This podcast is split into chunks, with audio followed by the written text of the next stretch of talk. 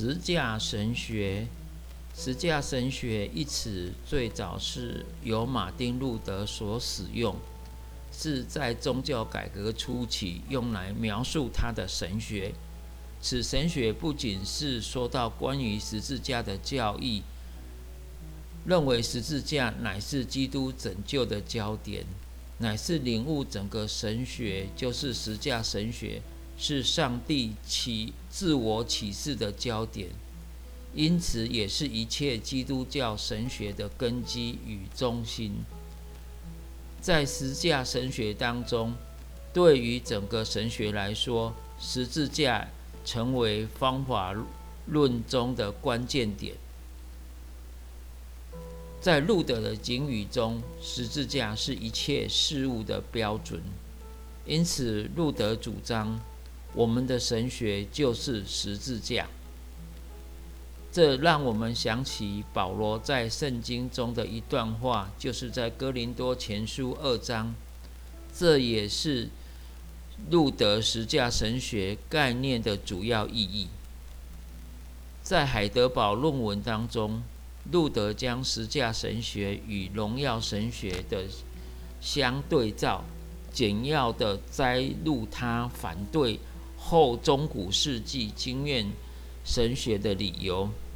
这两个名词代表两种认识上帝的研究方法。荣耀神学认为上帝能力、智慧与美善的荣耀都显明在他的创造之功，而十架神学所理解的却是隐藏在十字架之痛苦与羞辱下的上帝。路德并不否认受造的自然中能够获得关于上帝的知识，但是在救恩方面，这却是毫无用处的。不错，从自然界当中我们可以得到的知识是非常的许多，但是常常是被罪人曲解。用来创造偶像，企图借着道德和理智上的成就来达成自我称义的目的。但上帝在十字架上的自我启示，就粉碎了人类以人为主的上帝观及人如何认识上帝的幻觉。十字架的上帝，并用非一般。并未用一般能够认出上帝的方式，就是用全能和荣耀中启示自己。相反的，乃是在人以为软弱与愚拙的耻辱、贫穷、受苦和死亡中启示他的神性。因此，路德是非而是的说，上帝被隐藏在这启示中，因为他在这。你并不是立即被认出来，是上帝唯独借着信心才能够明白。从被钉十字架的基督身上认识上帝，使我们明白，凡对自己的智慧和良善自吹自擂的人，都不是真正认识上帝。唯有当人的智慧静默，伦理道德上的成就毫无价值时，人才能够真正认识上帝。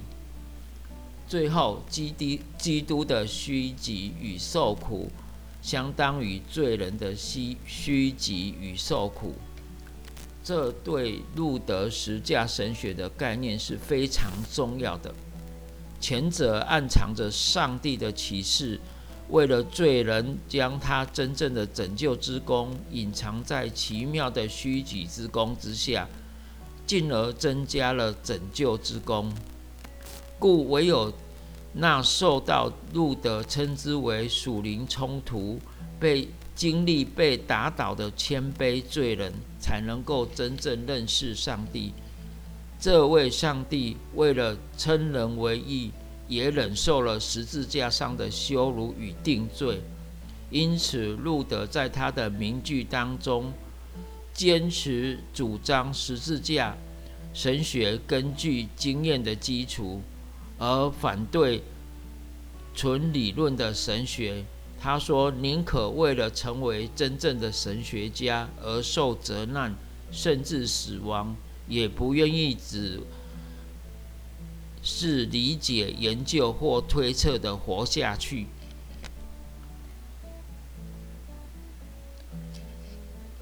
在基督教神学中，对于十字架所扮演扮演重要与批判的角色。很少人像路德一样了解的那么清楚，但在现今各式的神学家当中，如巴特、拉纳尔、莫特曼及杨格欧等人，试图公平的判断他，在某些方面甚至比路德更强调他，尤其是他们与其他人都想尽办法。在十字架的亮光中修正传统神学上对上帝的偏见，正如巴特就坚持的主张，基督的神性是在十字架的虚己中得到最完全的彰显。在十字架的人性卑微与苦难中，真正的精神的。确切地表达出他的神性，而这十字架乃是他甘心乐意爱人类的方式，是其他一切假神无法做到的。莫特曼论到论述到他的十字架神学多归功于路德，他立志从宗教上的解释。之后恢复十字架亵渎的恐怖与邪恶，耶稣被弃于上帝的死亡，被认为是道德肉道成肉身的神上帝之子与堕落不信上帝之人类间的联系，就像路德所主张的一样，上帝在不同的背弃中启示他自己。因为上帝就是爱，所以这也是证明什么出什么是不同的。但是莫特曼却希望尽量的追溯到革命性的上帝观，拒绝一切不是源自实架的上帝观。正如死亡一样，不是出于上帝，乃是属于上帝。所以，耶稣的死是上帝与上帝之间的事，是上帝弃绝上帝，使他经历死亡。我们若从三一的历史角度来看，就知道那是必须的。十字架乃是上帝爱的结果，其中圣子忍受圣父的遗弃。圣父忍受圣子的死亡，而圣灵则是大有能力的爱，跨越了圣父与圣子之间的鸿沟，进而达到堕落的人临到堕落的人性。因此，莫特曼主张一向调和的十架神学，同时主张三一上帝的教育，有与有感觉之神性的教义。并且更进一步的主张，这样的实价神学，也是目前走进史相的纯理论的有神论与无神论，在面对苦难问题的时，开了一条出路。至于杨格欧的观点，也多少与这些类似莫特曼的想法。他乃是以十字架作为了解三一上帝的起点。他的观点超越了纯理论的有神和无神之间的争议，也求助帮助我们，让我们透过十字架真的看见上帝。